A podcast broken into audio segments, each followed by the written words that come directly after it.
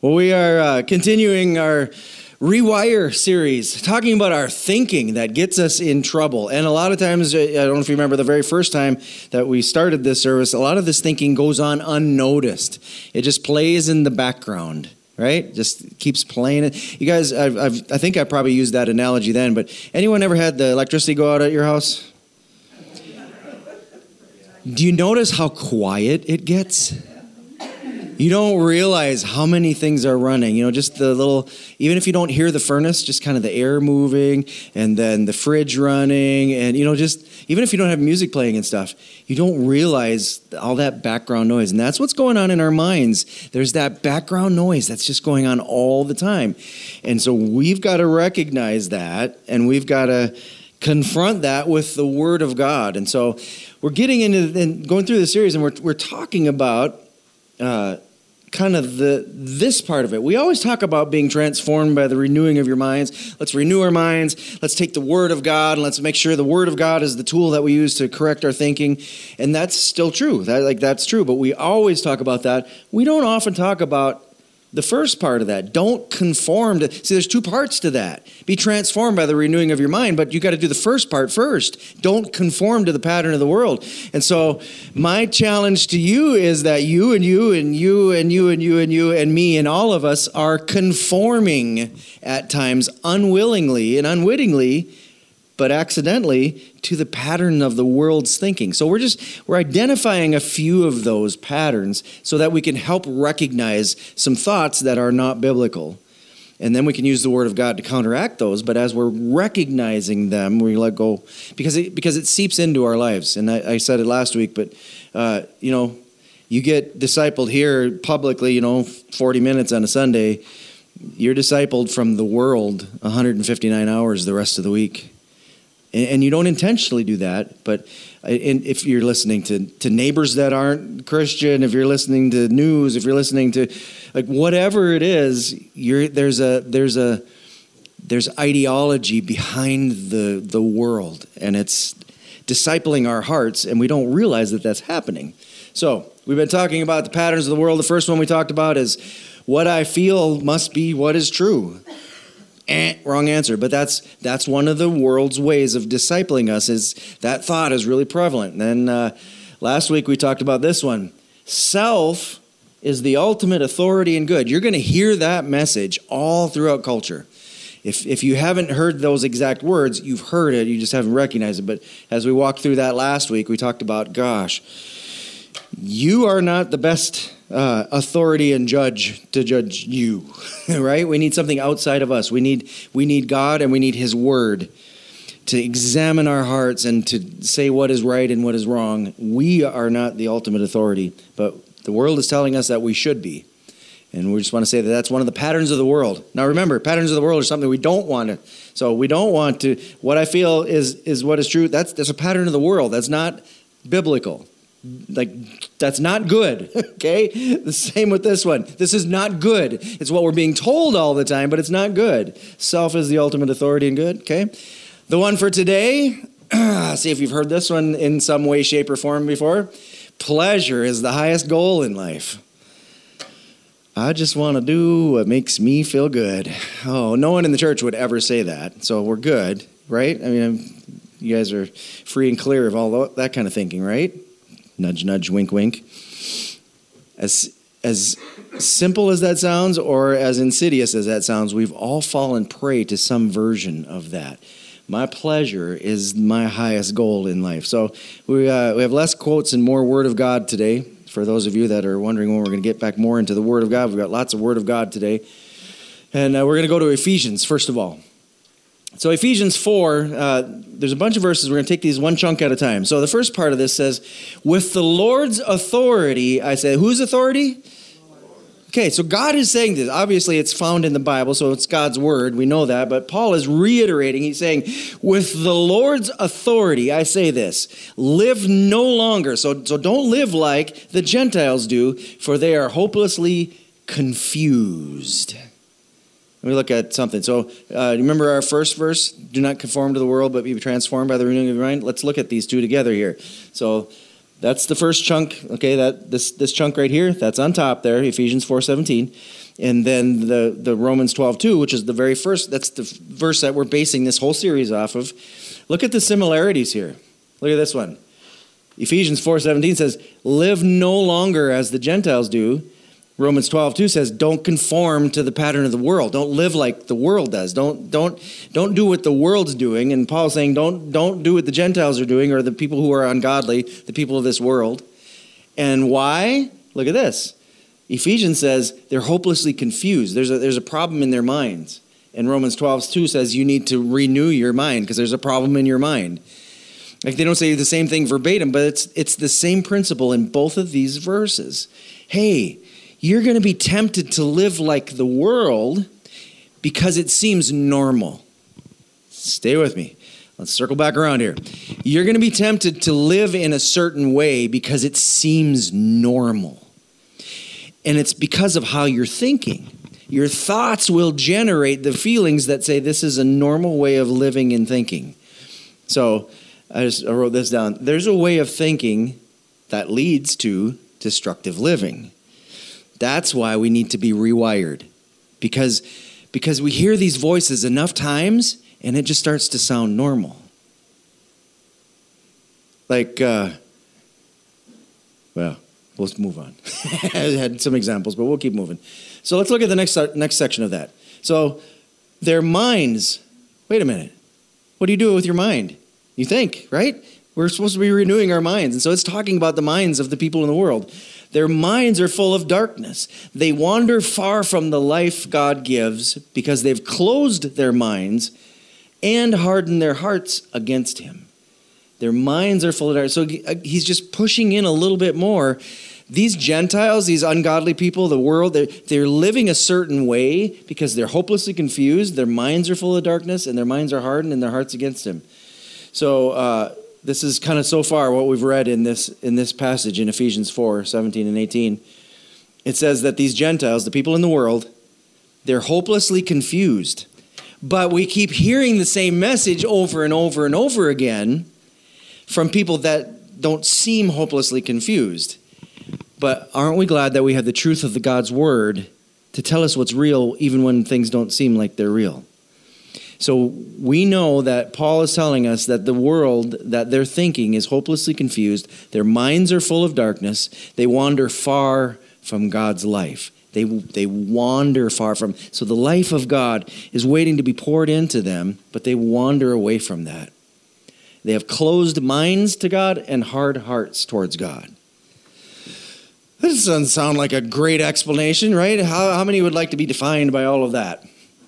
That's what it's saying is, is he, Paul is telling us that's the condition of people in the world. Now it doesn't seem like they're hopeless. Well, sometimes it does, but but they feel really confident, and it and it starts to wear on our psyche when this group of people is saying one thing. This group of people who's hopelessly confused says the exact same thing. This song says the exact same thing those two groups of people are saying. This teacher says the same thing that these songs and these two groups, like you start hearing it everywhere. Hi, kids. you start hearing it everywhere. And so it starts wearing on your mind because you start hearing, oh, that just must be how it is then. And Paul's like, Hold up, wait a minute. We're going to show you the truth here. They're hopelessly confused. Their minds are full of darkness. They wander from God's life. Their minds are closed to God. Their hearts are hard towards God. So let's go back to this verse again. Let's read the next section. They have no sense of shame, and they live for lustful pleasure, and they eagerly practice every kind of impurity. That comes out of that verse there. Ephesians 4:19. They live for lustful pleasure. The goal of their life, the highest good, the, the, what they're trying to obtain is pleasure. It's called hedonism. They're, they're living for pleasure. Uh, there's a anyone ever heard of the Alpha program? A couple of you guys. Uh, Nicky Gumbel is the guy who created the Alpha, and I actually do my uh, Bible in a year. Every year I read the Bible, and, and one of the devotions that I'm doing is Nicky Gumbel's, and I actually have done it two years in a row now. There's a little devotion from him, and then all the different Bible sections. And as I was reading a little while back, uh, I read this from Nicky Gumbel, and I just thought, hey, this is perfect for this series. He says this More, please, is the title of the autobiography of comedian and actor Barry Humphries. He writes that these two words, more please, were his first coherent utterance, first thing he said when he was a kid. He went on to say, quote from this is a quote from Barry Humphries, I have always wanted more. I never had enough milk or money or socks or sex or holidays or first editions or solitude or gramophone records or free meals or real friends or guiltless pleasure or neckties or applause or unquestioning love or persimmons. I don't have very many persimmons either, but Nicky said, or uh, uh, Barry Humphries goes on to say, Of course, I have always had more than my share of most of these commodities but it always left me with a vague feeling of unfulfillment. He would ask, Where was the rest? In our pursuit of pleasure, that's why sometimes we have in our Christianity, we end up having this ideology that I'm kind of living for pleasure. I want to live to make my life good and, and I want to be pleasing to me. And we end up as Christ followers with, with this ache of unfulfillment because Jesus is our last resort instead of our first love. And we're meant to be immersed and delighting ourselves in Him, but we're chasing pleasure with one hand, and the other hand, we're kind of chasing Jesus a little bit. And it's very unfulfilling for us. So, let's talk about people in the last days. You are they, right? Okay, well, hopefully you're not these people that we're going to talk about, but we're going to talk about people in the last days. Second Timothy, this is Paul writing to his protege Timothy. Timothy was a pastor in a church, and Paul, he was his, you know, his Paul was the mentor of Timothy, the spiritual father. He says, "You should know this." Turn to your neighbor, say, "You should know this." Okay, this is important. You should know this. His first first quote here, he says, "Timothy, you should know this. Don't be surprised. You should know this. Okay, be aware of this. In the last days." There will be very difficult times. Oh, yay. Thanks, Paul. For people will love only themselves and their money. Does this sound like anybody we know? They will be boastful and proud, scoffing at God, disobedient to their parents, and ungrateful. They will consider nothing sacred. If there's, if there's a, uh, if there's a tone and a timbre of, of, of the culture today, that last line there, they will consider nothing sacred. That's, that, that line really hit me. He goes on, he does, doesn't stop there. He says, They will be unloving and unforgiving. They will slander others. Anyone ever had Facebook? Okay. They're, Twitter? That's even worse.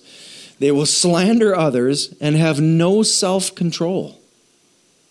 Cake pops, anyone? They will be cruel and hate what is good. They will betray their friends. They will be reckless and puffed up with pride. And they will love pleasure rather than God. One of the defining characteristics of ungodly people in the last days is that they'll love pleasure rather than God. And they'll act religious, but they'll reject the power that could make them godly. And I found this really interesting. I found it really intriguing that the verse that we read before talked about these people that are hopelessly confused, right? And they are uh, closed off in their hearts and they're darkened in their minds and they wander far from the life of God, the life giving power of God. They wander far from that. And I see in this verse, you know, in Second Timothy, so one was in Ephesians, this one's in, in 2 Timothy. He says they'll act religious, but they'll reject the power that could make them godly. In our pursuit of pleasure, the natural repercussions of that is rejecting God and rejecting the power of God that can transform our lives. And that sneaks into our hearts as Christ followers. We're talking about the world here, but what I'm saying is Paul's command to us don't be conformed to the world. That was written to the church, saying, Church, don't think like the world. If one of our highest goals is the pursuit of pleasure, listen to me, follow me here. If that's one of your highest goals, you tend to reject God's power to transform your life. If you start pursuing pleasure, you negate the power of God to transform you. The verse in Ephesians says we wander far from the life of God. This verse says we reject the power that's, that's available to transform us. And so, uh, pretending to kind of follow Christ for 10 years, and 10 years later, we're struggling with the exact same things. We're just as miserable. We're less Christ like probably than when we started. And that's what he's talking about. He's like, they'll, they'll act religious, but we reject the power that can transform our lives because we're, we don't want to pursue God, we want to pursue pleasure. And that weasels its way into the church. Not this church, not you group of people. It's the people that go to church here that aren't here today. so you let your neighbors know and you know, the people that you normally sit next to, you know all about them now. Yep. They, they let this thinking creep in. Like, not you guys, right? You guys are holy and pure, right? But those other guys that should have been here today, they think like this sometimes. And it, it I'm kidding, obviously, but they, it, all of us as humans, this temptation, because it's the voice of the world. And we hear this all the time. You deserve this. You should do this. You right? Why deny yourself that? Like, man, live for you. Right there. It's this is 2,000 years old. There's there's nothing new under the sun, right? Uh, John Mark Comer, in his Live No Lies book, which I've quoted a lot from, he says this Augustine called sin love turned in on itself and likely playing with that idea, Martin Luther later called the one who lived for one's own pleasure and sensual gratification homo incurvatus in se, or man curved in upon himself. Living for pleasure is, is this warped and twisted idea of me looking out for me and wanting to serve me and help me and bless me and and it gets really ugly really fast and it cuts us off from all that God wants to do in our life. So that might not be how you're living completely, but that ideology, remember that Paul was saying like watch out for these. Don't don't get shaped like that. Uh, Titus, another pastor, Titus 3 3 says, At one time we too were foolish, disobedient, say deceived, deceived, and enslaved. Man, how, what, what a great descriptor. Uh, we've been to a lot, a lot of good descriptors today. How many of you, hey, how are you doing today? Foolish, disobedient, deceived, and enslaved. How are you? Hi, hey, is, is, is, you know, is, is that Jerry over there? Yeah. What's Jerry like? Foolish, disobedient, deceived, and enslaved. Like, you would not feel encouraged by that, right? So Titus is saying, or Paul is saying in Titus, to Titus here, he's saying, at one time we too, we all were at one time foolish, disobedient, and deceived. Deceived has to do with your thinking. Remember that very first one we did? We don't even know that we're thinking some of these thoughts because we're bombarded from the world with these ideas. And so, this thought that your pleasure is of paramount importance, that seeps its way through the cracks of my soul and I find those thoughts running in the back of my mind. Well, you deserve better. You should you should shouldn't have to do that because you should be able to enjoy this. Right? You were deceived by by what? By all kinds of passions and pleasures. That's what deceived us. All kinds of passions and pleasures. All right, one more verse in Galatians since you guys are so excited about it so far, we're just going to keep going because uh, I don't know if I can even contain this excitement this morning.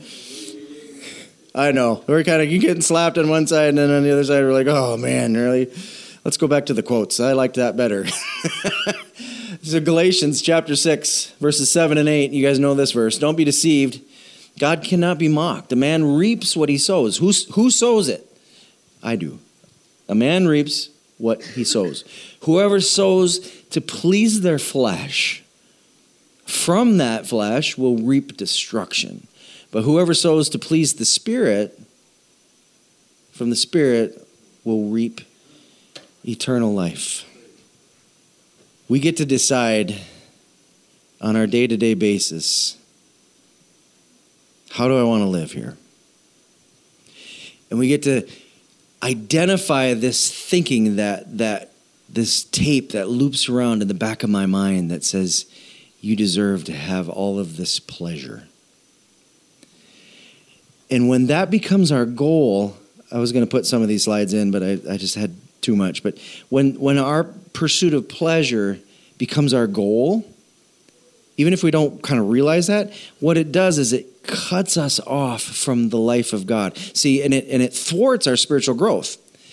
Because one of the one of the very uh, kind of like fundamental changes that happens as children go to maturity is the ability of to, to have delayed gratification. Right? You take a, a four year old kid or a three year old kid, and you take a hot, fresh cookie right out of the oven, and you set that cookie down right in front of them, and it's snack time. I mean, they are starving, right? And they want to grab it, and you're like, nope, nope, nope, hold on, hold on, hold on, just wait. You can have this one hot, fresh cookie right now, or after supper, I'm baking another batch, you can have six later or you can only have one now. How many, how many are waiting for the six? Not that kid. that kid, that kid, by the time you got done with the sentence, that kid's got this, the cookie half gone. Right? And so as we mature, we develop the ability to look at pleasure and say no. Not because pleasure is bad, but because I've waited out and I've decided that I'm going to go for something that I would rather have. Right? Now, some of you guys, you stick 40 bucks in your pocket and you set you anywhere within a square mile of a store, and somehow that thing just leaks out of there. You're like, I don't even know. And like, what did you buy? I just, I don't know. It's gone though. right? Like money just kind of leaks out. And other ones of you guys, we couldn't pry that wallet open with a crowbar because you got your first dollar from like 1943 that you still got in there, right? But the ability to save and be financially responsible comes down to one of these things it's delayed gratification well, i don't i don't want to uh, I, w- I would like to do such and such i would like to buy a motorcycle i would like to go on a vacation well that means that i can't maybe go out to eat every day this week maybe i have to bring a peanut butter and jelly sandwich to work but that's not as pleasurable as going to eat at carlos's because he's got the best chips and salsa around which i had on friday and I really like it. So, which is it going to be? Carlos every day or going on vacation? And so we uh, just, this is something near and dear to my heart because I love food. And we eat out not really at all, like almost never, so that we can save up for vacations and doing things like that. So that's just a example that I have in my own life. But you've got to have the ability to say, oh man, I can imagine this is a burrito and chips, but it's a peanut butter and jelly sandwich. But that's okay because I know later I'm going to go to Arkansas or wherever, you know, I'm going to eat really, really good food and it's going to be a fun trip and I'm going to be with my wife and it's going to be awesome. So it's the ability to say no to pleasure for now for something better later. And so just the act of you saying no to pleasure it runs cross grain to this ideology that says you, sh- you deserve this. And so it thwarts our growth. That's what I'm trying to say. When this ideology, so maybe you don't know that you're thinking this, but it leaks into our lives, and all of a sudden you stop growing. And just both of those verses, one said you you wander from the life of God, and the other one says you reject the power that God has to make you holy and make you godly because we want to just chase pleasure. I want the next good thing for me. I want to feel fulfilled. And it's like that that one comedian said we're we always had more than enough, but we're always wondering where's where's the more. I don't know. This is unfulfilling. So if you have some dissatisfaction in your walk with Christ, maybe look to this one because it cultivates a dissatisfaction in us. When we're always trying to please ourselves, and maybe we don't even know that we're doing that. When we're always seeking pleasure, we become really dissatisfied with a lot of things. So, a couple quotes from Paul Tripp here. Paul Tripp says, uh, Pleasure can never be an end in itself. I can never just say, I'm going to go wherever pleasure leads me because pleasure requires boundaries. And that's because my heart is always living under the rulership of something. What controls my heart will control my body. And so I must not let pleasure the pursuit of pleasure be the thing that rules me. He goes on to say this Here's the ticket with pleasure. My pursuit of pleasure, my enjoyment of pleasure, must submit itself to a greater pleasure than just physical pleasure, just the pleasure that we think of. And it is the pleasure of God. Listen, listen to this line. This is a crazy line. Pleasure is only protected by pleasure. In the in, I know we're getting in the weeds here, but just follow me along. In the greater pleasure of God, my joy in my relationship with God, my joy in pleasing God, my celebration of God's grace, my desire to live the way this beautiful Creator made me, that's what protects me from slavery to pleasure that gets me in trouble. So, pleasure requires boundaries. But here's where our culture is if it has boundaries, it's not pleasurable. That's what culture says. That's dangerous. Don't give me any boundaries because when you give me boundaries, you crush pleasure. Paul says, I think the opposite is true. Boundaryless pleasure crushes pleasure because it becomes a slaving, addicting, dark, destructive, and harmful, harmful thing. What he's saying is if, if pleasure is our goal, that becomes a slavery to us. And it says, we, we read that in uh, Galatians, that if you sow to please the flesh, from that you'll reap destruction. Because it's never satisfied. God, this, this is never satisfied. It's never satisfied. The number of, of just comments and quotes that I've read from, from kind of popular people who are on a pursuit of pleasure and whose lives are so empty. They're so empty. And, and just how they have just pursued this, and, and by their own admission by their own words. Like, not we're kind of reading into it. Like, they say that. And I've done everything that Solomon said it. Have you guys ever heard of Solomon? He went on a rampage to, to experience everything he can under the sun, meaning, meaning kind of like on the earth, like in this realm. And he got to the end of it all and he said, it's, you know, it's like gravel in my mouth. It's, it's just bitter. It's, it's, it doesn't produce anymore what I thought it should. And that's what you'll find as we are chasing after pleasure. You guys ever heard of the Westminster Confession? We don't really do any creeds and confessions in our church, but that's a from the 1600s. It's a kind of a, a creed that kind of says what we believe or whatever. Here's the first two parts of the Westminster Confession. Question one What is the chief end of man? Or, like, what is man created for? Man's chief end is to glorify God and enjoy Him forever. We're to take pleasure in God. Question number two What rule hath God given to direct us how we may glorify and enjoy Him? answer is the Word of God, which is contained in the scriptures of the Old and New Testaments, is the only rule to direct us in how we may glorify and enjoy Him. We, uh, we settle for pleasure from silly little earthly things instead of chasing after Jesus and it's exactly what the Holy Spirit was saying to us this morning. He wants to go from last resort to first love. We want to want Jesus to be in that place where we're, we're taking enjoyment from him. Some of you guys that are sitting here today, that sounds just bizarre too. When I talk about enjoying God, like enjoy like like taking pleasure in God, some of you are like, yeah, I don't even know what you're talking about. Like we go to church and we don't do the bad stuff and we're supposed to do the good stuff, right? kind of, but not really. Like, yes, but there's more to that. It's like delighting yourself in the Lord. Okay, what do you mean by that? Like, I, I you want like want me to go to church twice or something? oh, hang with me. Taking joy in who Jesus is. Okay, but he's like God and stuff. So I'm gonna like, like I really like cream puffs and stuff. That's good. I take joy in music. Like no, like finding enjoyment in God.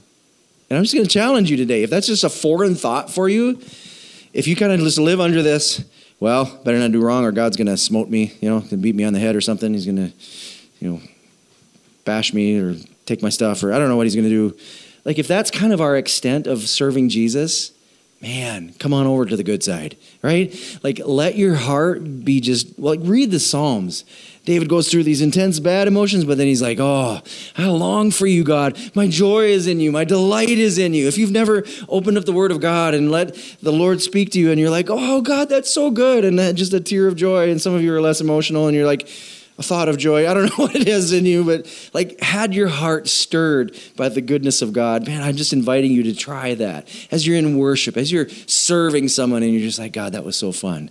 I watched their their eyes just light up when I served them. Like that's it's taking joy in Jesus. That's what we're meant for. Finishing up here. John Tyson, in his beautiful Resistance, he says this In a culture that seeks to numb us with senseless pleasure, we must recover the wonder of godly delight. Pastor John Ortberg says we must arrange our life so that sin no longer looks good to us. We often fall into the trap of believing that our faith is only about self denial or asceticism, like no, no joy, no pleasure. But the other side is a biblical delight in feasting on the goodness of God. And that's my challenge to you today. Is the world is saying you got to find you got you got to enjoy this. It's got to be like why deny yourself anything? And most of us are living godly lives, but that that voice is always in the back of our minds. And so in the meantime, in that struggle of not really cutting that off and, and pushing that away from us, our hearts get dissatisfied because we're not delighting in God and we're delighting a little bit in the world and we're just stuck and we're just kind of torn. And then you end up saying, Yeah, I tried Jesus, but that was just kind of miserable. If we, if we really serve Jesus, it's not miserable. Doesn't mean it's easy every day, but, we, but Jesus is right there and we can delight in him. Delight yourself in the Lord and he'll give you the desires of your heart. Man, he changes our desires to line up with his as we take joy in him. And I just want to pray for us as we close today that, that we will be able to recognize the voice of the world that is just chirping in our ear saying, you need to, you know, delight in, in this or that, or it's pleasure is the, is the biggest thing. It's not getting rid of pleasure. It's not getting rid of pleasure. It's not getting rid of pleasing ourselves. It's getting rid of, it's, it's, it's changing where it's pointed at. Because the only safe place, it, that's what, that's what that, uh, Paul Tripp said, pleasure protects pleasure. When I point my finding delight towards Jesus, then it has boundaries. Then the Word of God says, yep, you got to stop right here. And then it becomes a safeguard. And I don't get like stuck and enslaved to something that I shouldn't get enslaved to. It's a safeguard. But I want my delight to be in Jesus. I want him to be my first love. I want to I want to enjoy him. Not just follow rules, but enjoy him. So let me pray. Father, I just pray for this congregation. Help us to delight in you, Jesus. Lord, you are the lover of our souls, God, and we just I just pray that we could shift from a last resort to a first love. God, that you would just you'd be the thing, you would be the person that we're most excited to hear about and to to talk to the first thing in the morning and the last thing at night. God, that we would take joy in you. And it wouldn't just be about rules. It wouldn't just be about uh, not doing wrong. It wouldn't be about uh, trying to serve Jesus and find pleasure for our lives, but our pleasure would be pointed at you because you're the one that delights our souls, God. You're the desire of nations, your word says. Help us to desire you above all things. You're so good to us. We love you today and we bless this people in Jesus' name. Everyone said, Amen.